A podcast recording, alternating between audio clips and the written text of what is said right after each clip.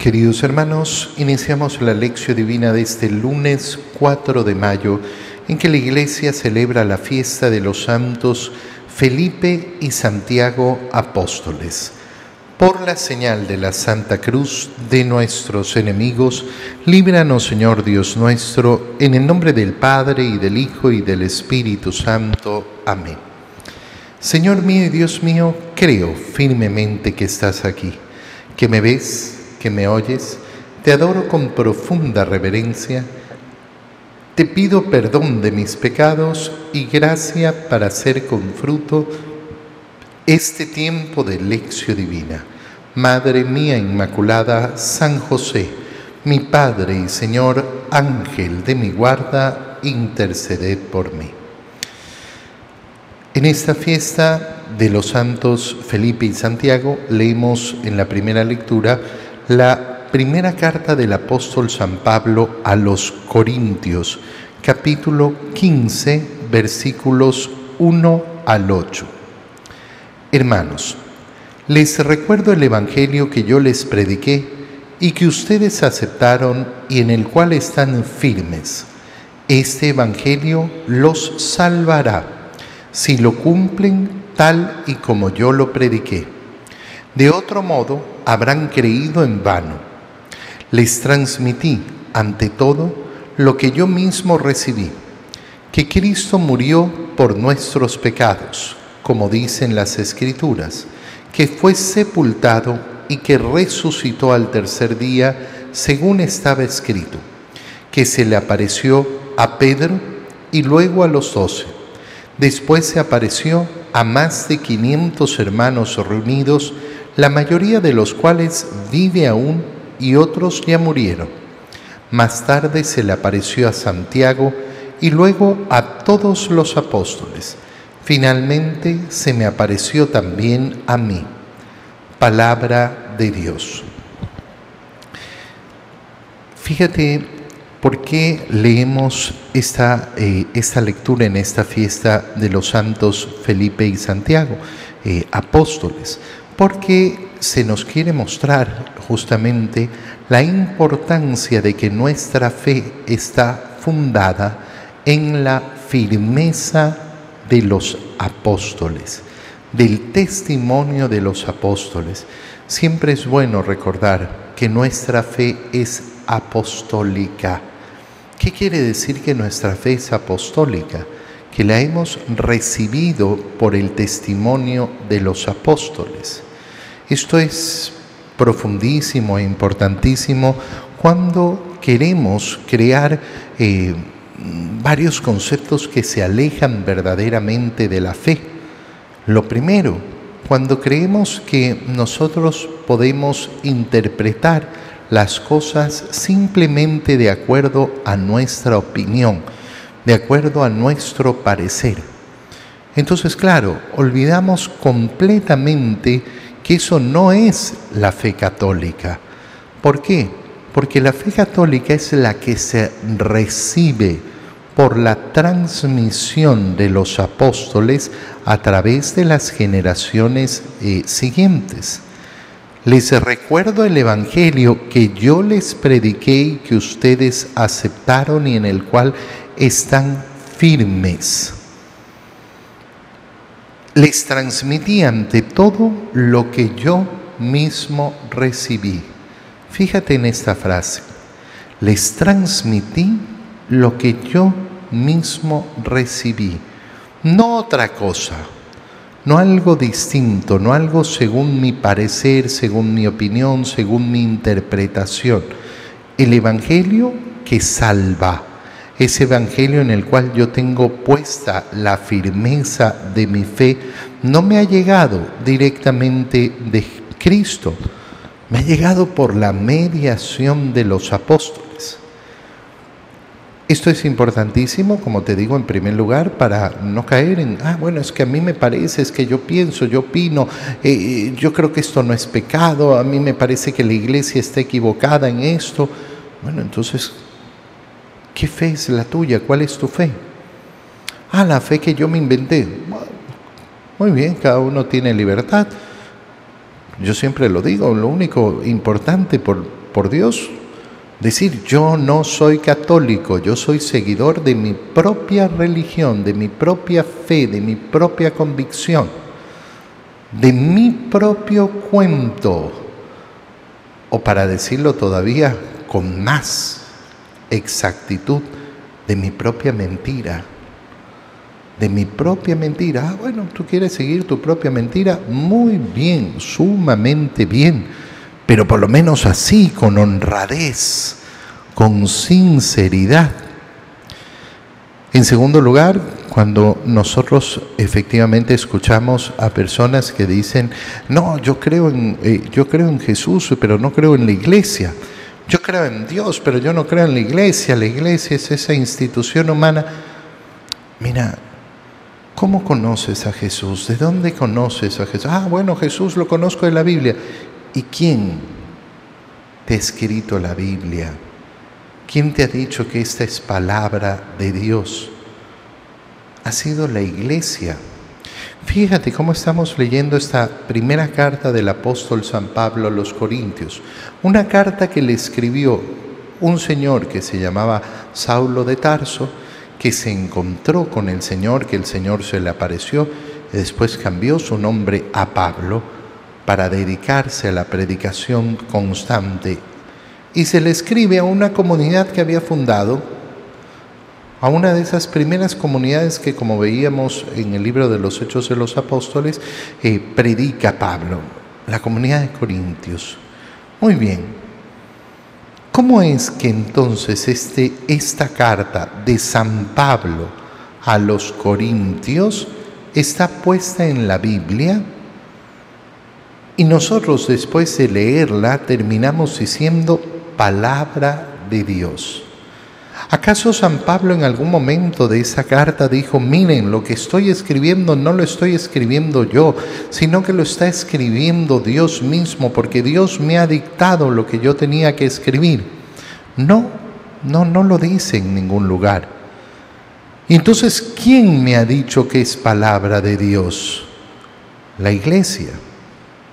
La iglesia, la iglesia es la que ha dicho esto, esta carta tiene una inspiración tal que no es simplemente una carta que escribió San Pablo, sino que San Pablo la escribió con todos sus atributos humanos, con todas sus condiciones y también con todos sus errores, pero la escribió inspirado por el Espíritu Santo. Y lo mismo ha hecho la iglesia con los evangelios. Por tanto, hay que tenerlo claro Ninguna persona conoce a Jesús si no es por la transmisión y la acción de la iglesia. Y entonces decir, no, yo tengo fe en Dios, pero no tengo fe en la iglesia. Ok, muy bien.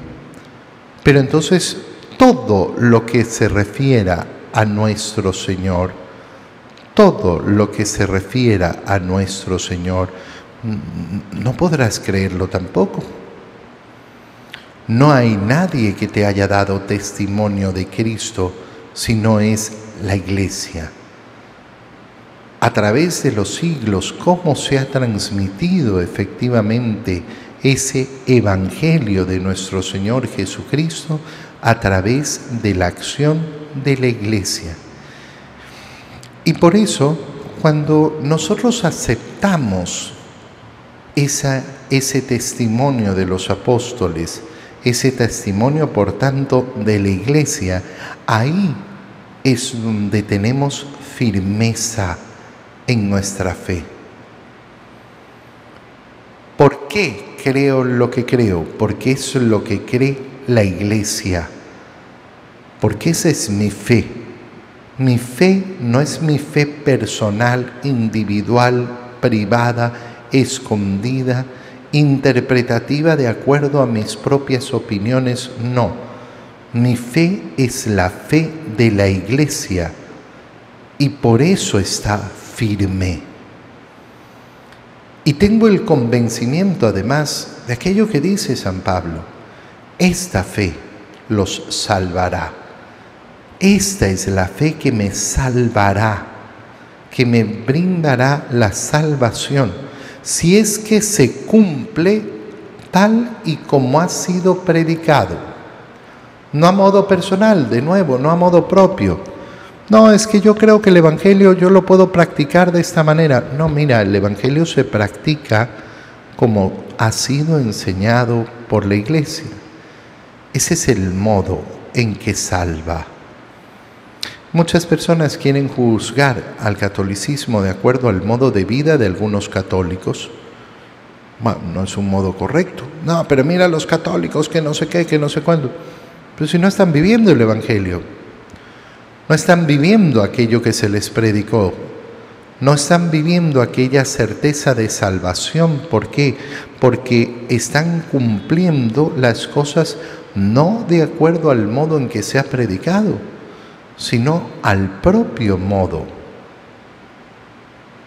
Aquel que dice, no, yo soy muy, muy creyente, muy creyente, pero no va a misa ni comulga, no le interesa la, eh, la verdadera vida de fe, la vida sacramental, se miente a sí mismo, es un mentiroso.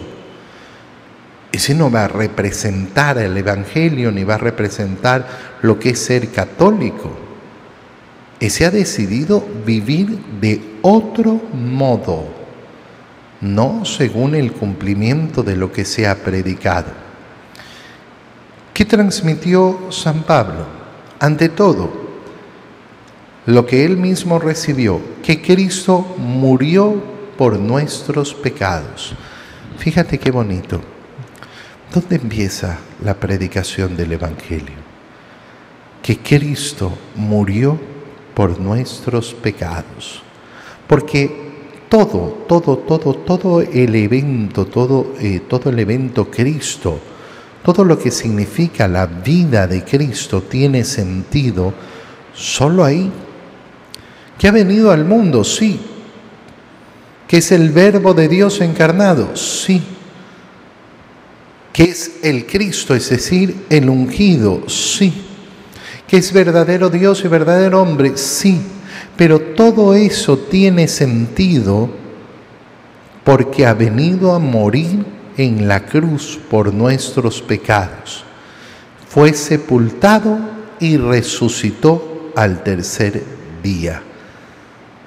Es decir, en esa simple frase, ¿qué es lo que se encuentra? que el Evangelio es la predicación de esa paz entre Dios y los hombres, porque Cristo ha vencido al pecado, nos ha otorgado el perdón a través de su muerte en la cruz y ha vencido a la muerte con su resurrección. Se le apareció a Pedro y luego a los doce y después a otros 500 discípulos, que algunos todavía están aquí. Se le apareció también a Santiago y a todos los apóstoles. Fíjate cómo se marca una diferencia aquí, que es una diferencia importante, sumamente importante. Pedro y los doce, primer grupo al cual se ha aparecido el resucitado. Pedro y los doce. Ese grupo elegido del Señor, el grupo de los doce, que son un grupo particular, el que va a estar más cerca del Señor. Después, los discípulos, 500 discípulos. Y después, Santiago y a todos los apóstoles. Nosotros estamos acostumbrados a hablar en una terminología abierta donde eh, eh, se nos confunden las cosas. Entonces cuando hablamos de los apóstoles hablamos de los doce eh, y, y no los diferenciamos. O cuando hablamos de los discípulos no los diferenciamos con los doce y con los apóstoles. Pero es importantísima esa diferenciación.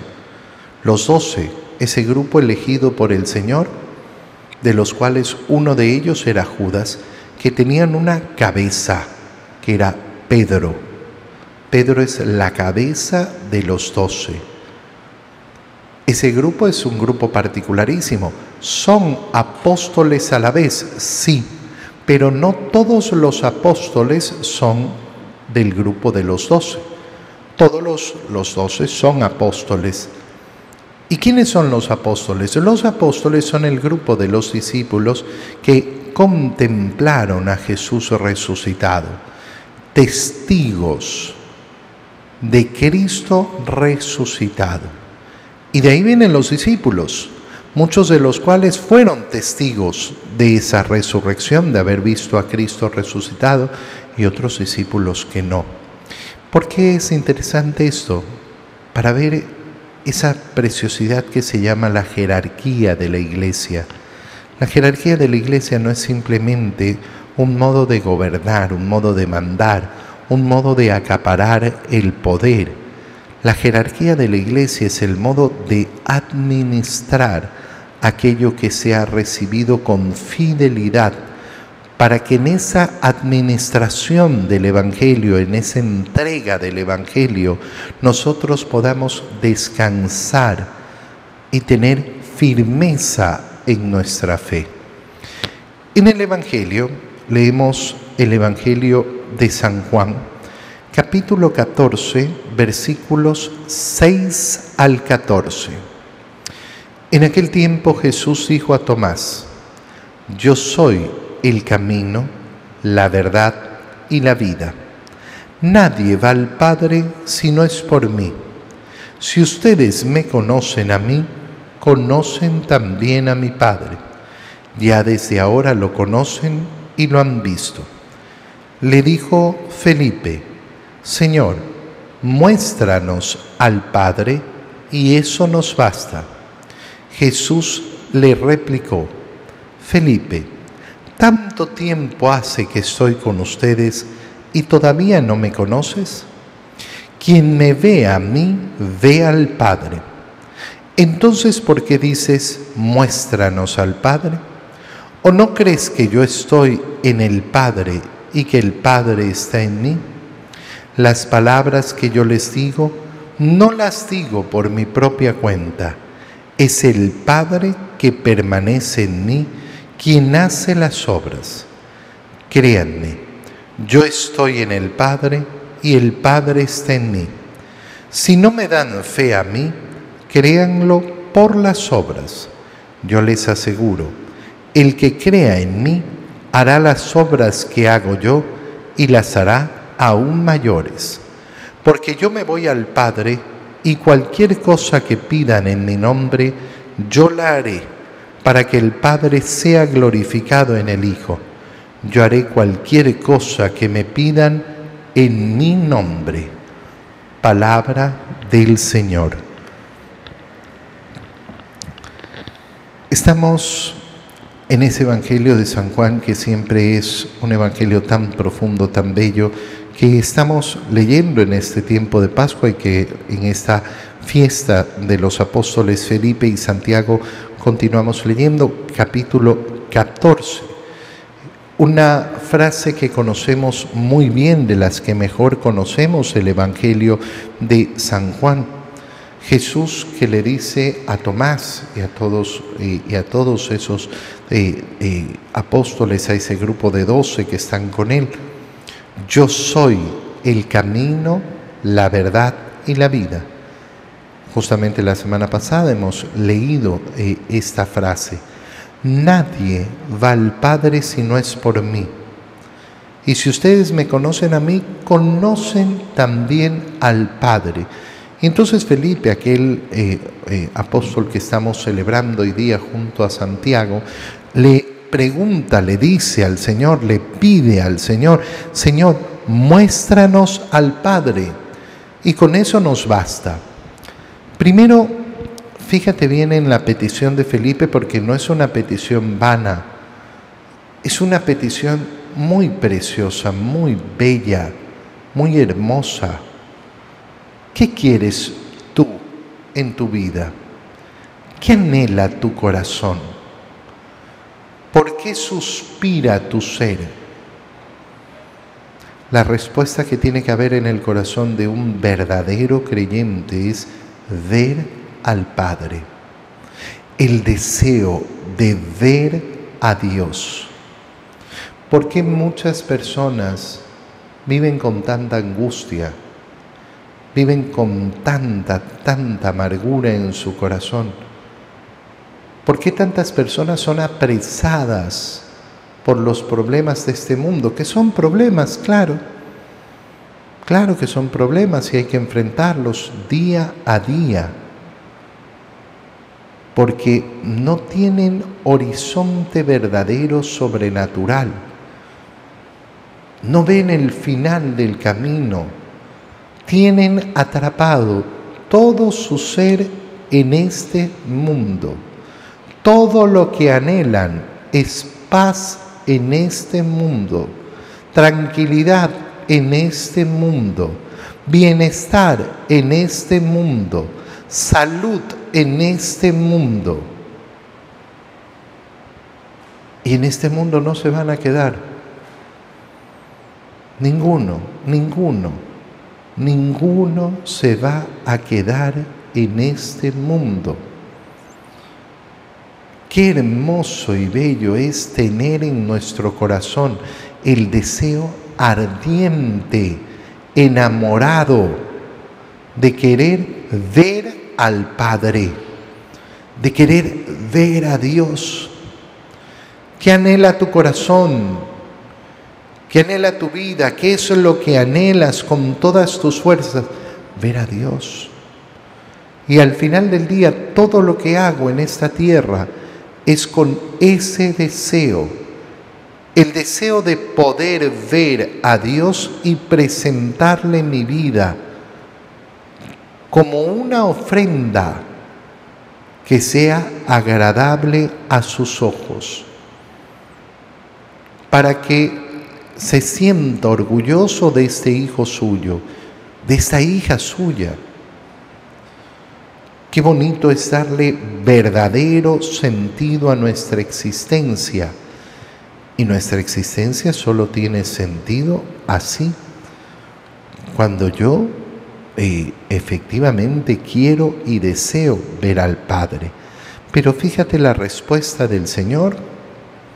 Felipe, tanto tiempo que estoy con ustedes y todavía no me conoces. Quien me ve a mí, ve al Padre. ¿Quién nos revela al Padre? ¿Quién nos ha revelado a Dios? ¿Quién nos ha mostrado a Dios? El único que lo hace es nuestro Señor Jesucristo, que es verdadero Dios y verdadero hombre. Él es el pontífice, Él es el puente que une a Dios con los hombres. Por eso es el camino, el camino que conduce al Padre. Quien me ve a mí ve al Padre.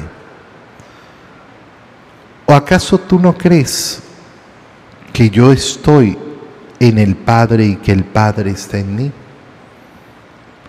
Fíjate cómo el Señor en esta frase nos muestra esa realidad en la cual está basada nuestra fe. Nuestra fe está basada en esa realidad trinitaria. Yo creo en Dios, uno solo. No hay más que un solo Dios, vivo y verdadero. Padre, Hijo y Espíritu Santo. Un solo Dios pero ese solo Dios es una comunidad de amor de tres personas, pero con una sola y misma naturaleza. Un solo Dios y tres personas, Padre, Hijo y Espíritu Santo. Y por eso todo lo que hacemos lo hacemos en ese nombre en el nombre de Jesús, que nos ha enseñado efectivamente a pedir todo en su nombre y pedir las cosas en su nombre es pedir las cosas en el nombre del Padre y del Hijo y del Espíritu Santo. Entrar en esa comunidad de amor trinitaria que es el mismo Dios Qué precioso es darnos cuenta, eh, darnos cuenta de esto.